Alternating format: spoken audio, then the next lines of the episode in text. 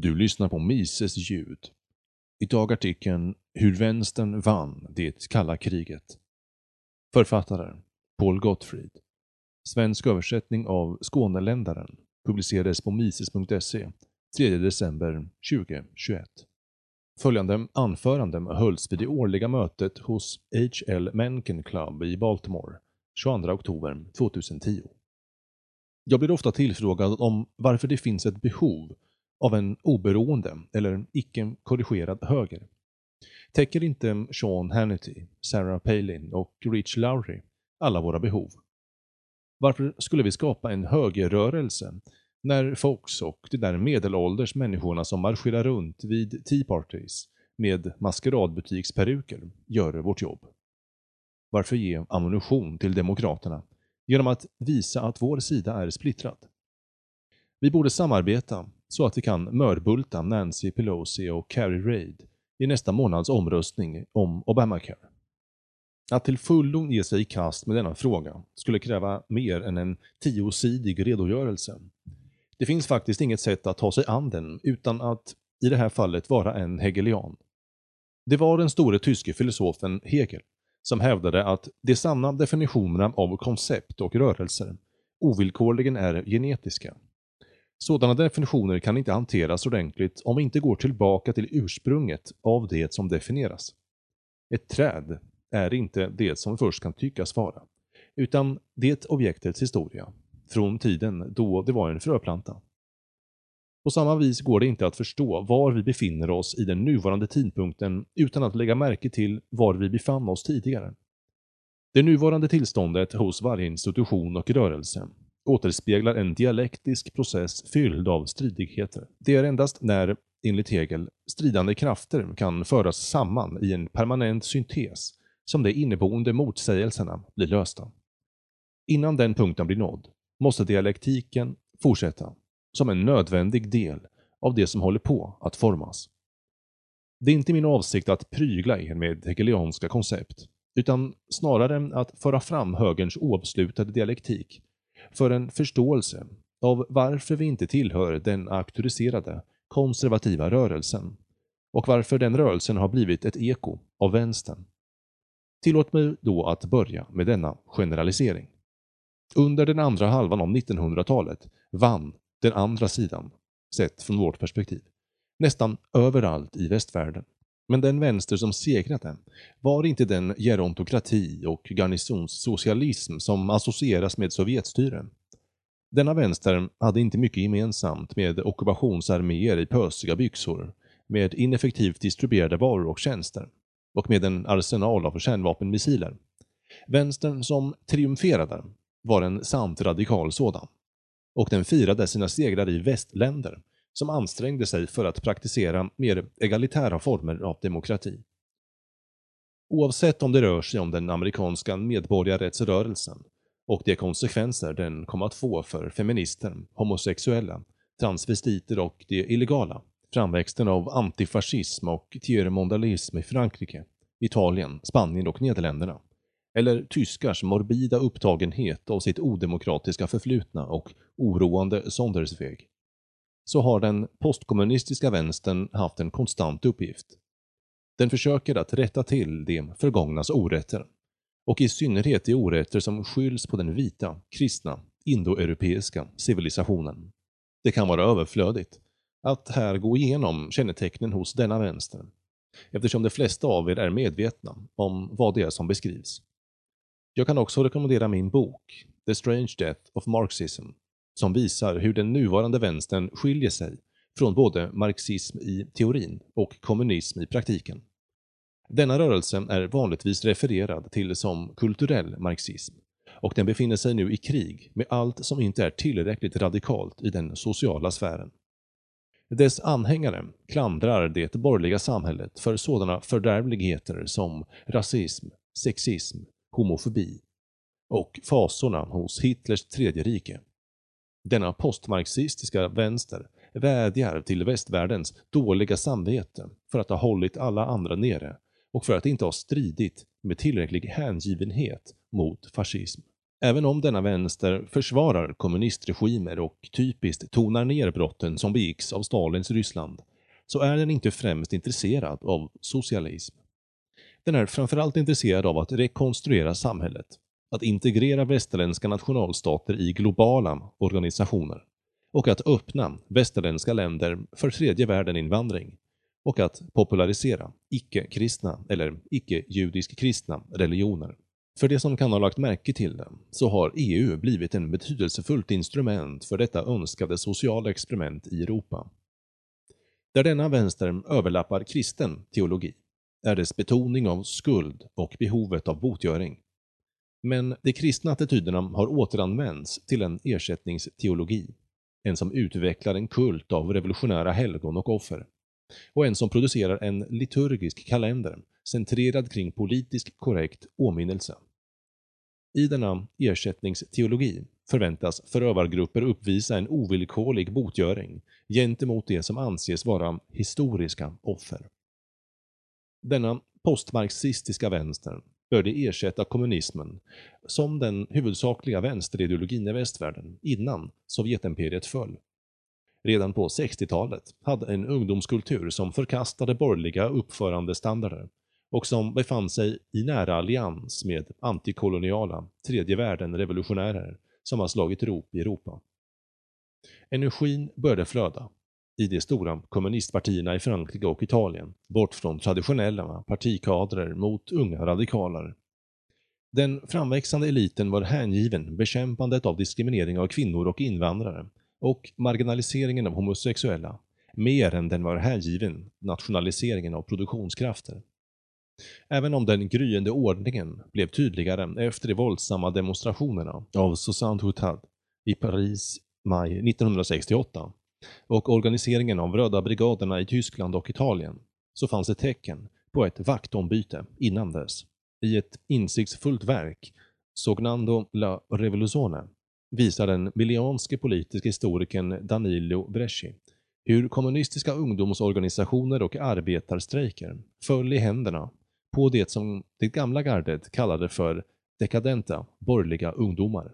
Medan det som dök upp på strejker på 60-talet i Turin, Genoa, Milano, Bologna och andra städer i det nordliga industribältet var självutnämnda antikapitalistradikaler rekryterade från katolsk aktion, trotskistiska fraktioner och etniska minoriteter, så var den verkliga agendan för under 30 demonstranterna mer ambitiös, men även mer genomförbar. Det var en social kulturell förvandling som skulle styras ovanifrån. Långtida förespråkare för marxism som filmmakaren P.P. Pasolini och marxforskaren Lucio Coletti rasade mot dessa usurpatorer. Och det krävde utkastandet av dem från respektabla vänstersammankomster. Coletti gick så långt som att ringa polisen för att slänga ut dessa dekadenter från sitt kontor och Pasolini såg deras agitation hos den italienska vänstern med växande farhågor och refererade till deras yttrande som en verbal sjukdom. Denna postmarxistiska, antiborgerliga vänster hade mindre sympati för kommunistpartier än den har för andra socialistgrupper.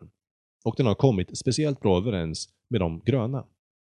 Då de gröna ändrade sitt fokus från miljövård till att fylla västerländska länder med tredje världens fattiga och att främja alternativa livsstilar, så blev det omöjligt att särskilja från den postmarxistiska vänstern. Vid slutet av det kalla kriget hade kommunismen i västvärlden blivit obsolet eftersom den kulturmarxistiska vänstern hade tagit dess plats och eftersom dess ersättningsvänster formade den vänstra sidan av det politiska spektrumet i Västeuropa.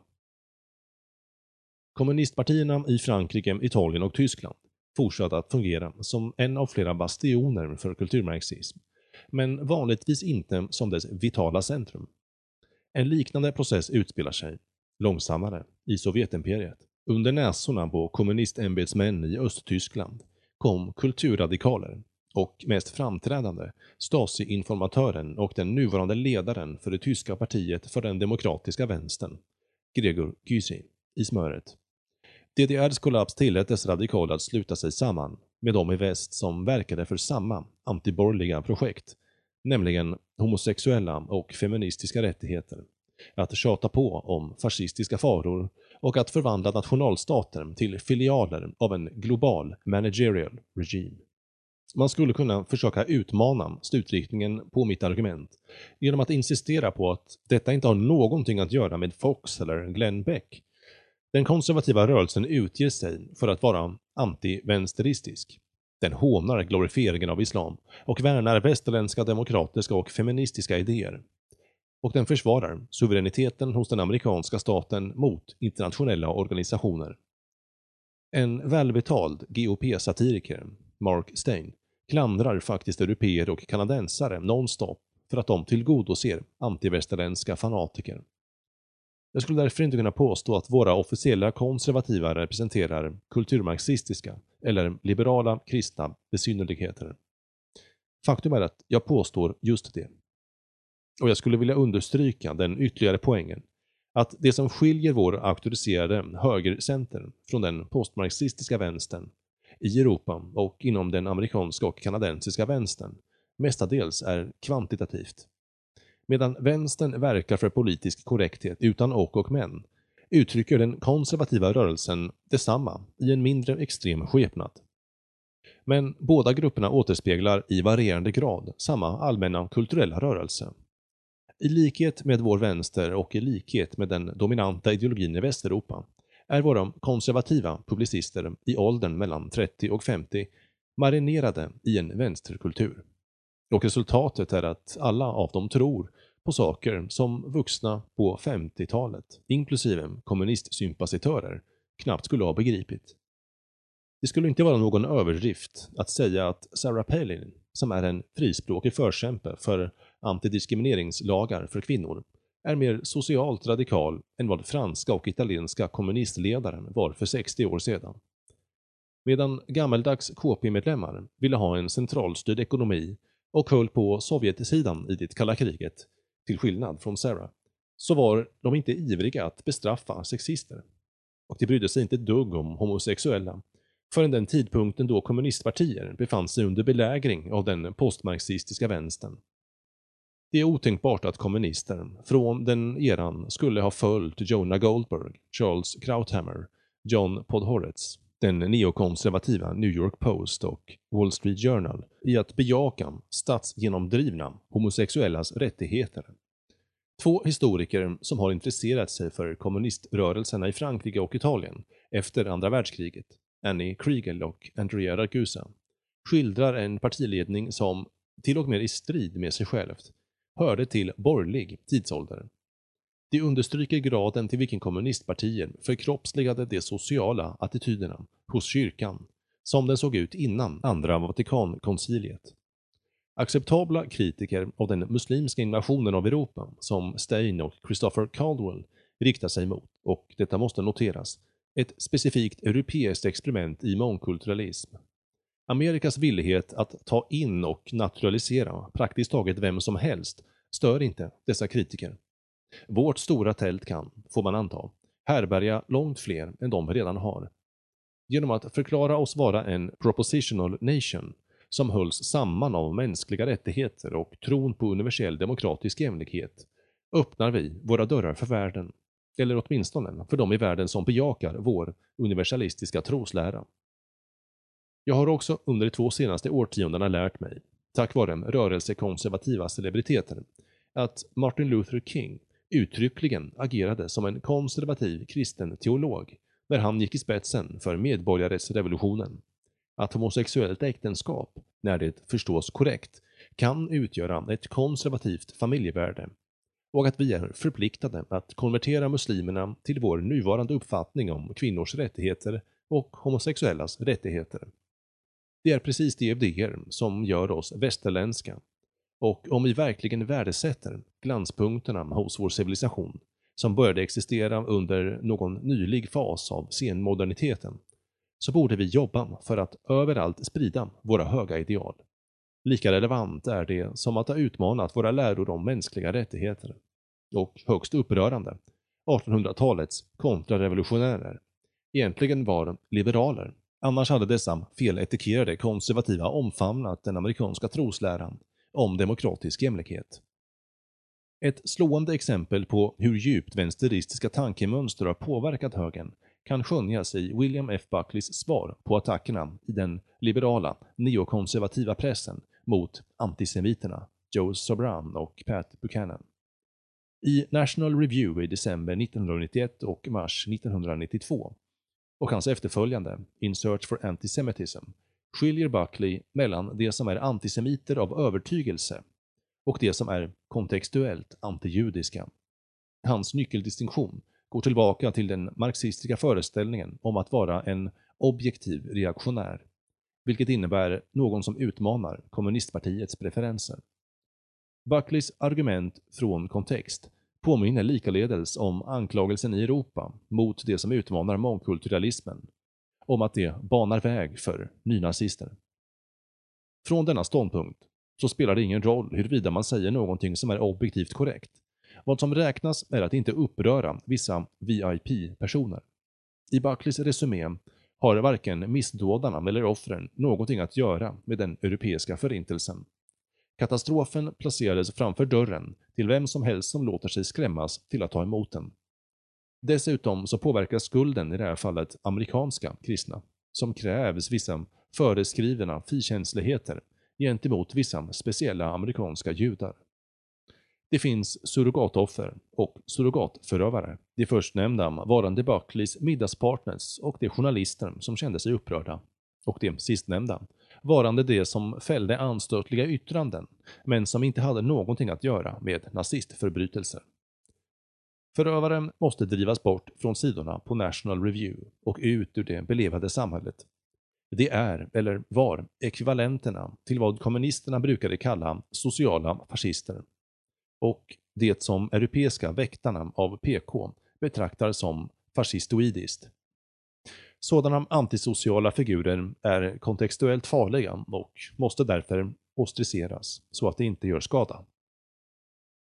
Observera att våra båda kontextuella antisemiter inte medverkade till våld mot judar, mer än europeiska kritiker av muslimsk invandring eller tyska akademiker som ifrågasätter sitt lands exklusiva skuld för varje större krig försöker starta pogromer. De har helt enkelt kommit på kant med vissa elitgrupper genom att återöppna en obekväm debatt. Den konservativa rörelsen spelar detta spel genom att förklara varje fråga som den inte vill ses tas upp som varande stängd för alltid. Sådana frågor inkluderar nu, bland en myriad av andra saker, att på något vis opponera sig mot större delen av lagstiftningen som kongressen drev igenom på 60-talet. Det som återstod av den konservativa rörelsen från 50-talet genom 80-talet var antikommunism. Amerikanska konservativa förespråkade under hela denna period motstånd mot kommunistisk expansion och betraktade i allmänhet sovjeterna som utgörande av ett ont imperium. Men rörelsens argument mot det onda imperiet förvandlades genom årtiondena. Från att försvara västerländsk civilisation mot en gudlös fiende till att stå upp för globala demokratiska värden mot en reaktionär, homofobisk rysk fiende och dessa växlande anledningar till ett antisovjetiskt ställningstagande berättar en hel del om rörelsens drift åt vänster. Denna drift blev en påtvingad marsch efter att den neokonservativa steg till makten. Och dess konsekvenser hjälper till att förklara varför det finns en oberoende höger. Vi, mer än andra, har gjort motstånd mot den postmarxistiska vänstern. Vi befinner oss fortfarande i krig med de kulturella och politiska krafter som omformade vänstern på 60-talet. I kontrast till oss har den konservativa rörelsen förlikats med dessa krafter, medan den med eftertryck förnekar det som hänt. Den auktoriserade konservativa rörelsen har arbetat för att fördunkla denna sanning. Västvärldens seger i det kalla kriget placeras in i en påhittad serie av konservativa triumfer som går från Reagans konservativa revolution på 80-talet genom Bush den andres presidentskap. I Heritage Foundations försköning hörde till och med Clinton-presidenturen till en fortgående konservativ revolution som började med Reagan och kulminerade i W's demokratiska korsfarande. Liksom Reagan och Bush den första och andra ska Clinton visst ha praktiserat fiskal konservatism och främjat amerikanska koncept om mänskliga rättigheter. om än inte lika effektivt som sina republikanska rivaler. Det har även funnits goda europeer som befrämjade denna konservativa marsch, inklusive en i andra avseenden normalvänsterist gällande sociala frågor. Tony Blair, som stått upp vid Bush-administrationens sida. Thatcher och Kohl var två andra vänner som stödde oss under det kalla kriget. Den tyske kanslern Kohl var inställsam nog, det vill säga konservativ nog, i den nuvarande besynnerliga bemärkelsen. Att säkerställa att hans lands enande skulle utgöra ett övergående stadium i hans lands sammangående med en internationell entitet. Konservativ utanför USA innebär att agera i linje med neokonservativa policies. Rörelsekonservativa har även applicerat K-etiketten på saker som inte har någonting att göra med genuin höger. Demokratisk jämlikhet och moderat feminism är två sådana favoritvärden som den konservativa rörelsen har gjort anspråk på. Konservativa tankesmedjor har även återuppfunnit självetikerade vänsterister som män och kvinnor tillhörande högern. Återuppfinningarna av King, Joe Lieberman och Pat Moynihan som konservativa hjältar exemplifierar alla denna vana.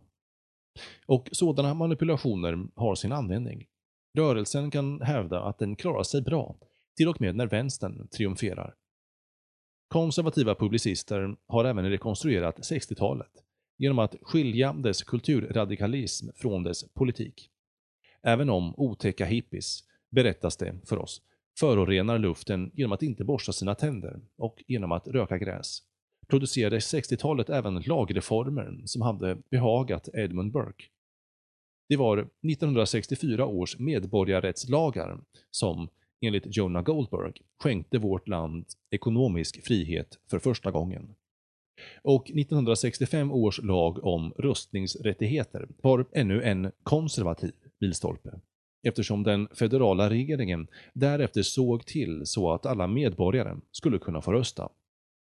Det som faktiskt skedde var att den höll vissa delar av landet under kontinuerlig federal övervakning så att den svarta befolkningen inte föll under vissa förväntade röstningsnivåer. Att rösta på ett av, eller båda, institutionaliserade partier är trots allt en konservativ åtgärd. Och, kan man anta, ju fler personer av annorlunda pigmentering som röstar, desto mer konservativa blir vi. Och lika viktigt, 1965 års invandringsreform fyllde USA med en konservativ katolsk väljarkår. Och fördelarna, eller konservatismen, med den har ännu inte fastställts.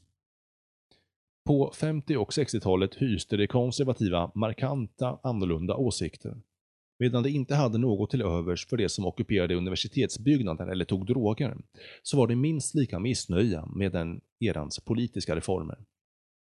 Inte ens i sina vildaste drömmar skulle de flesta av dem ha kunnat föreställa sig att sådana långtgående försök att attitydmässigt och etniskt göra om vårt land en dag skulle förklaras vara konservativa. Och jag skulle vilja föra fram den uppenbara poängen att man inte behöver applådera Jim Crow-lagar och för min del gör jag inte det, för att notera att åtgärderna som vidtogs för att stoppa diskriminering har skapat en permanent statlig tvångströja från vilken vi troligtvis aldrig kommer att frigöra oss. Det fanns inget konservativt med det kongressbaserade och byråkratiska åtgärder genom vilka den tvångströjan konstruerades. Men dagens konservativa rörelse handlar om att bevara 60-talet den har gjort det årtiondets omvandlande lagstiftningen till hörnstenen av konservativ politik. Och sedan var det den där andra, diskutabla triumfen för högern.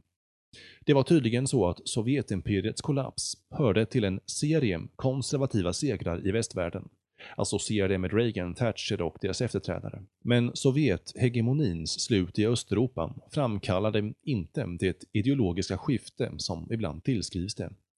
Sovjeterna lämnade den historiska scenen efter det att en radikalare vänster hade tagit över. Och detta inträffade i allra högsta grad i västvärlden, som aldrig hade drabbats av ödet att befinna sig under en sovjetisk ockupation. Denna ersättningsvänster omformade kommunistorganisationer långt innan Sovjetimperiets kollaps och i dess mildare form så kom den att bestämma den allmänna politiska kulturen i de västerländska länderna, inklusive den hos en omvandlad amerikansk höger. Man kan inte färdigställa berättelsen om varför det finns en oberoende höger utan att även se den större bilden. Vi är en del av den bilden. Lika mycket som det som nu står emot oss, men till skillnad från de rörelsekonservativa som faktiskt känner till sanningen, så är vi inte benägna att manipulera fakta. I västvärlden finns det inga konservativa segrare i det kalla kriget. Sådana segrare, om de existerade, var Östeuropas återuppvaknande nationer. Och även dessa förtjänta segrare kan hotas av moraliskt nederlag om vänstern, som har triumferat i västvärlden, inklusive i detta land, fortsätter att vinna mark.